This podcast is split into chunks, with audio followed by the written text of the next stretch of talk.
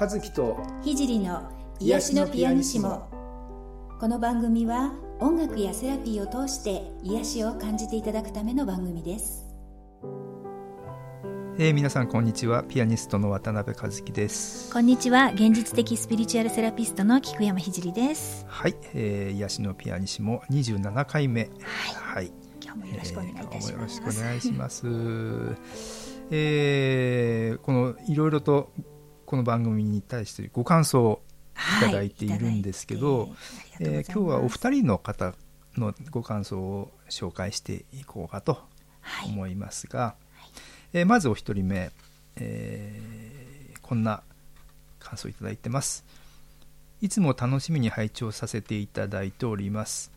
いつも心に響く素敵な配信ありがとうございます。おありがとうございます。ありがとうございます。和樹さんの演奏と聖さんの誘導瞑想声に毎度毎度癒されておりますリスナーの一人です。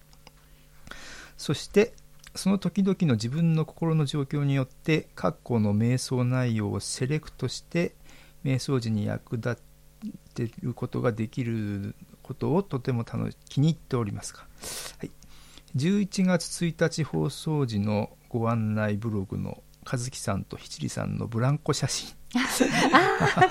ほんわかしていて好きです。ありがとうございます。はいはい。今後の配信もずっと楽しみにしてしてますということでした。ありがとうございます。ありがとうございます。あの写真はね、あの、プロデューサーさんに、あの、言われて、うん、そう、えーとか言いながら結構楽しく撮ったんですよね。はい。そうですね。えー、じゃあもう一人の方、はい、いきましょう。毎週木曜日の配信をとても楽しみにしております。聖さんの声と和樹さんの音楽によってとても癒されています。トークも絶妙でいておおそうです。ありがとうございます。絶妙。それでいてご相談にはしっかりとされていて耳心地最高です。おありがとうございます。いつもお休みタイムに聞いているのですが癒されすぎて途中で寝てしまうことがよくある。いいですね。毎日続きを聞いたりしています、うん、えー、感想紹介でこの瞑想が良かったと聞くともう一度やってみようと思い、うん誘導の声と音楽に心を傾けゆったりとした時間を味わっています。静かに目を閉じている瞑想よりより深くでき終わった後はとてもすっきりしますね。ということですね、えー、この番組がもう生活の一部になっています。おやこれからの番組も楽しみにしておりますので体調に気をつけつつ収録頑張ってください。ありがとうございますえー、ということで、はい、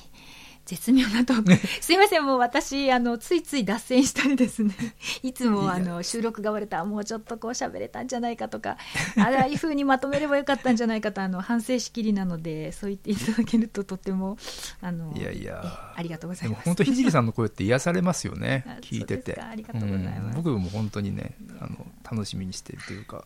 やってる僕が癒されてますけどね。恐れ多いです、えー、本当に。はい、あの引き続きね頑張っていきたいと思いますので、またあの懲りずに聞いてください。はい。はい、それでは、えー、今日も本題の方に入っていこうかと思いますが、えー、パワースポットの話の続きになるんですかね。はいはい、今日はあのちょっと運を開く場所っていうねあのテーマでお話をできればと思ってるんですけれども、和樹さんはなんかこう自分にとってこうここに行くとこう癒されるとかこう自分を切り替えてこうなんかインスピレーションを受け取るような場所みたいなのってありますか？あの僕あの今ちょっとお休みしてるんだけどよく滝の写真をね滝、うん、あの撮りに、うん、そうそうそう。行く行ってたんですよね、前ね。であの今はねちょっと一回、えー、青森の方で、はいはい、あの熊に遭遇しまして、え ー、怖うん、それでちょっと怖くなっちゃって、それ以来行ってないんですよ、はいはい、あその話しなかったかな、うん、してなかったでしたっけ、うんうん、なんか襲われたん襲われそうになったんです、えー、あの山道を、はいはい、あの写真撮りにこう山道を一人で歩いてたら、後ろの方からなんかゴソゴソって聞いたことがないような音がするんです、それまでに人生で聞いたことがないような、ざわざわっていうような、うんうんうん、でなんか嫌な予感がするんで、うん。そのうちあの獣臭さっていうあいうのがああるんですけどあなんかすごい異様な匂いがしてきて、でなんかこう後ろ振り返るとなんか黒いものが山の方から降りて落ちてくる。うんでそれが熊だったんだよね。怖いうんですね、でちょっね。とうん。僕のこう歩いてる後ろの方に降りてきたんでうん。僕はもうちょっとこう早く歩いてたら遭遇しちゃったんだよね。ちょっとした時間のずれで。あで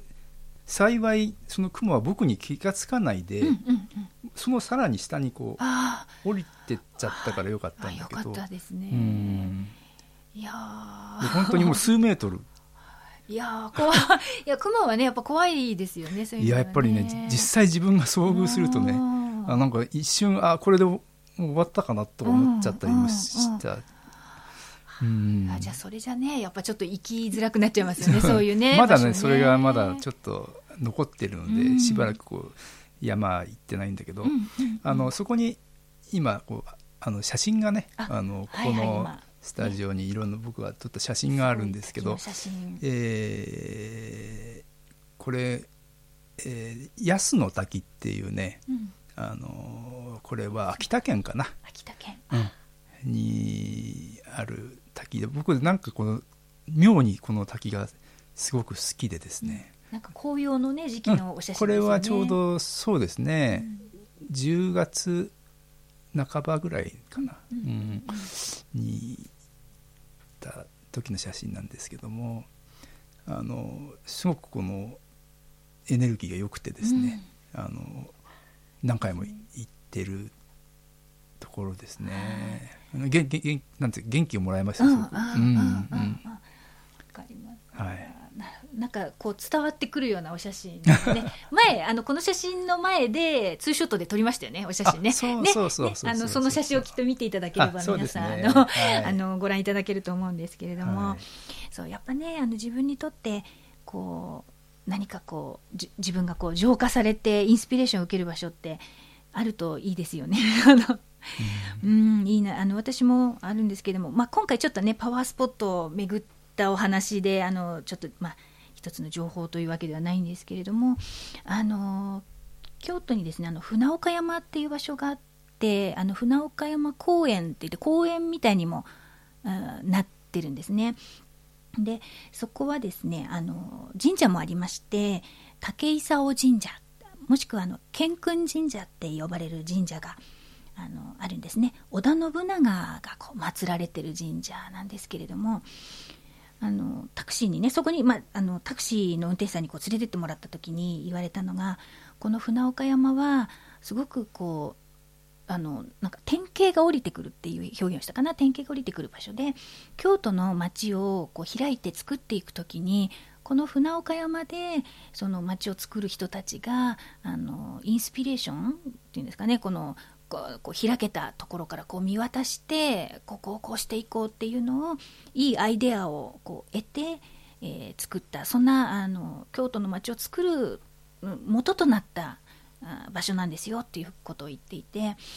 であの実際にその場所に行って私もあの山の方もねこう歩いてみたんですけれども本当になんかこう開けた場所なんですよね。これね、あの、降りてくるの、いろいろ怪しい話で恐縮ですけど、あの、恐縮なんですけど、本当に降りてくるんですよ。で、あの、その、まあ、織田信長公が祀ってあるあの健君神社ももちろんお参りしてその後もこう歩いたんですけどね本当にねこう見渡すっていうのかなこうえー全体をこう見渡していろんなことがこう見えてくるでどうしたらいいのかっていうのもこう分かってくるような場所なんですよね。で実はあのこの船岡山ってあの北の天満宮、ね、有名なの天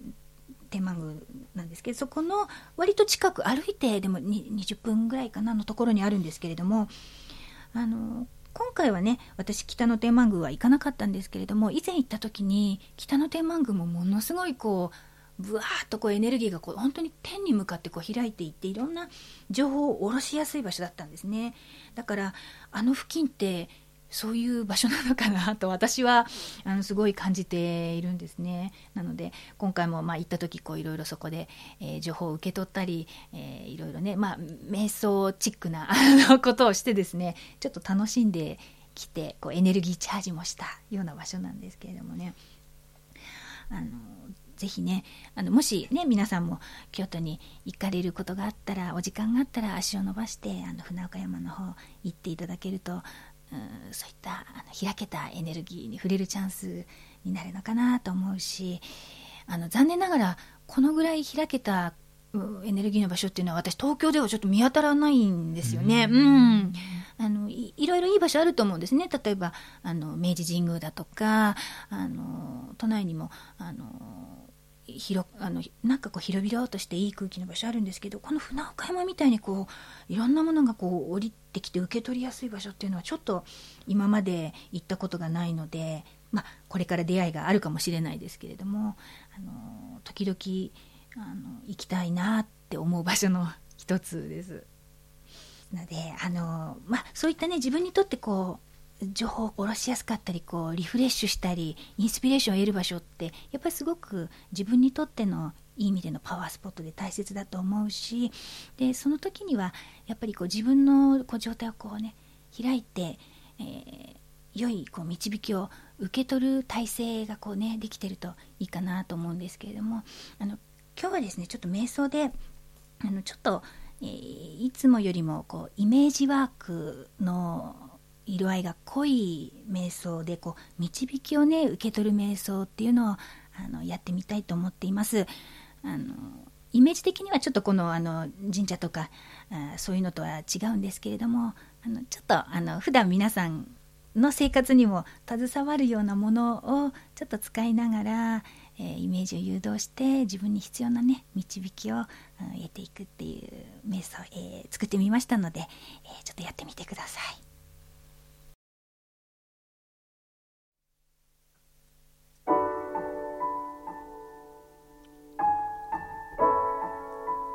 まず姿勢を整えましょう。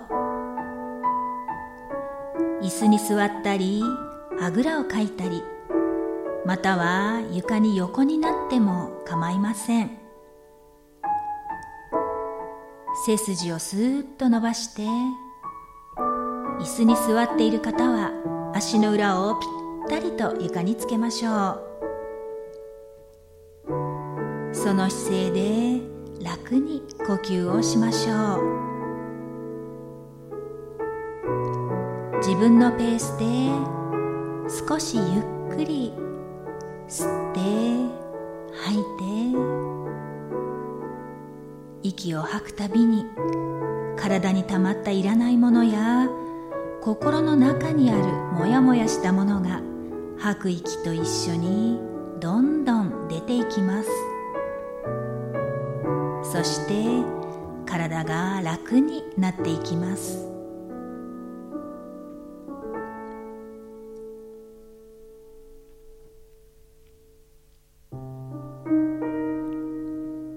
今日は天からあなたにとって必要な導きを受け取っていきましょう。まずはあなたが一番リラックスできると思える場所をイメージしてみましょう。それはどこでしょうか？広々とした草原でしょうか？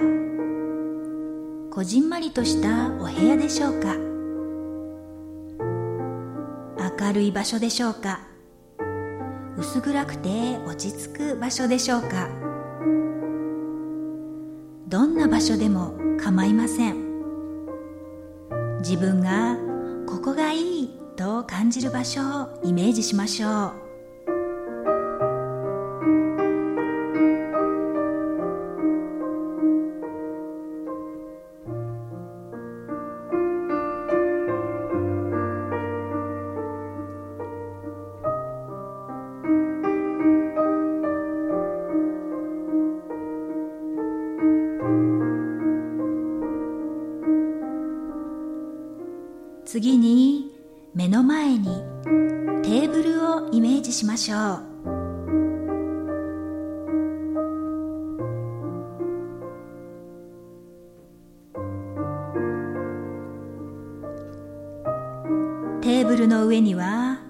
少し大きめの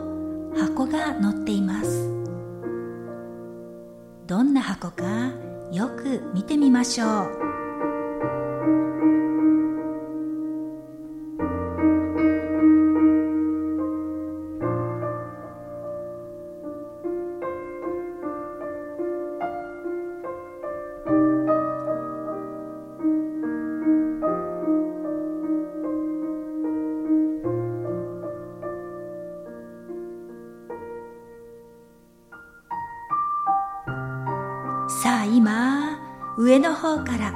その箱に眩しい光の柱が降りてきました。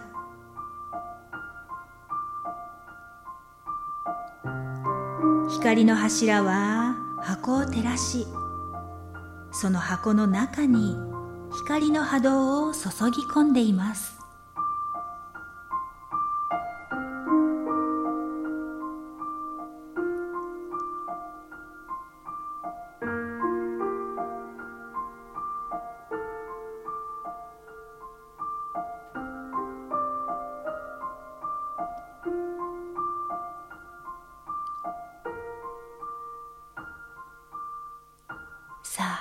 あ箱に十分な光が当たったら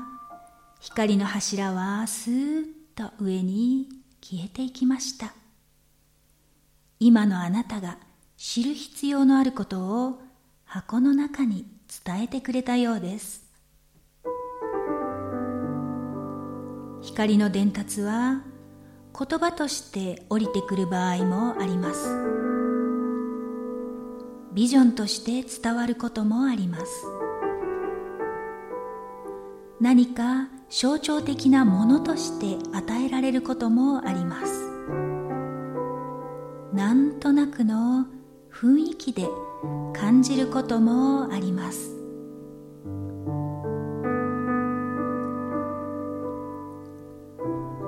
どんな形かはその時によっても違います。たとえどんな形でも何かしらを伝えてくれています。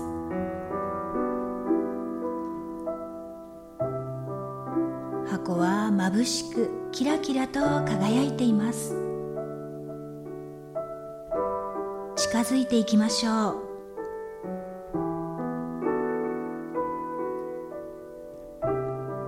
箱の中にあるものが今あなたに必要な何かです。頭で考えず感覚で受け止めていきましょう。さあ箱を開けて中を覗いてみましょう。何があるでしょうか？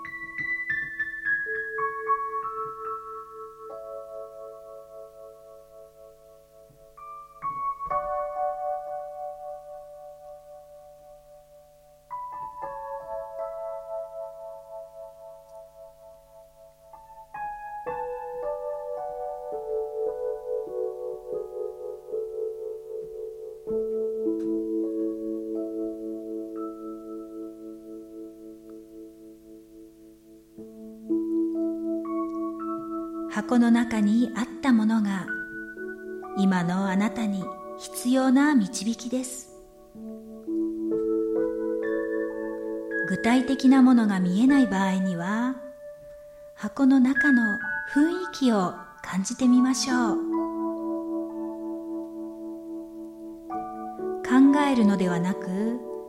ただその感じを味わって感謝していきましょう。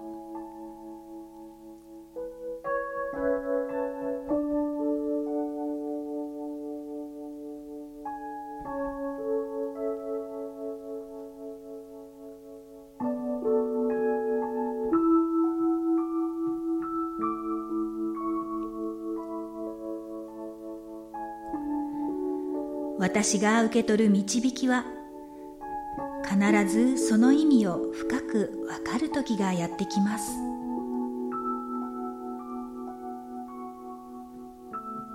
私が受け取る導きは常に一番良い形で実現化していきます。私はいつでも光を通じて必要な導きを受け取ることができます。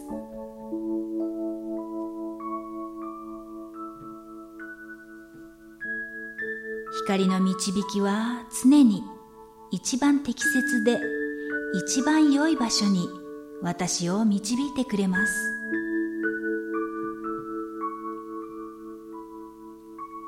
私は光を信頼し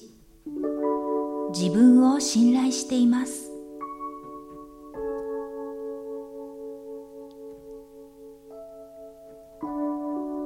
私の人生は光に満ちて素晴らしい出来事が次々に起こります。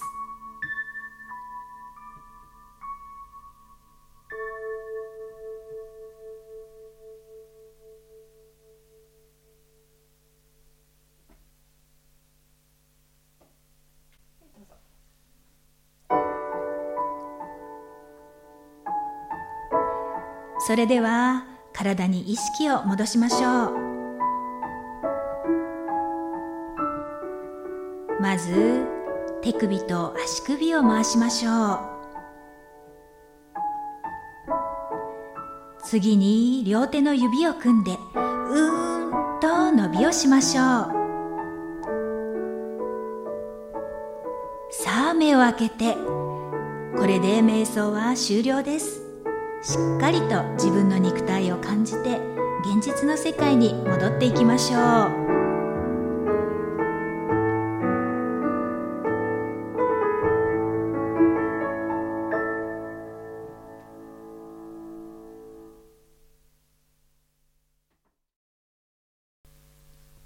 はい、えー今回の、えー導きを受け取る瞑想ですね、えーいかがだったでしょうか？ね、ちょっとあのいつもよりもこうよりイメージワークというかあーそうねん、ちょっとね、うんあのイメージを自分で作っていくような瞑想でしたけれども、これもねあの慣れて、えーやって何回かやってこう慣れてくるとあのイメージが自在に降りてくるようになるのでぜひねあの楽しんでいただければと思います。はい。えーそれではですね次回は、えー12月の20日、えー28回目になりますがそうですね。はい、はい、次回はあのアセンションに関するはいご質問をちょっといただいているので、出ました。はい。ね、それについてねちょっとお話ししようかなと思っています。はい。はい。あとねあの音楽瞑想もねあのまた音楽を中心に、はい素敵な音楽はい。に浸りながら、はい。瞑想したいと思いますね。はいはい、それでは皆さん次回もお楽しみに。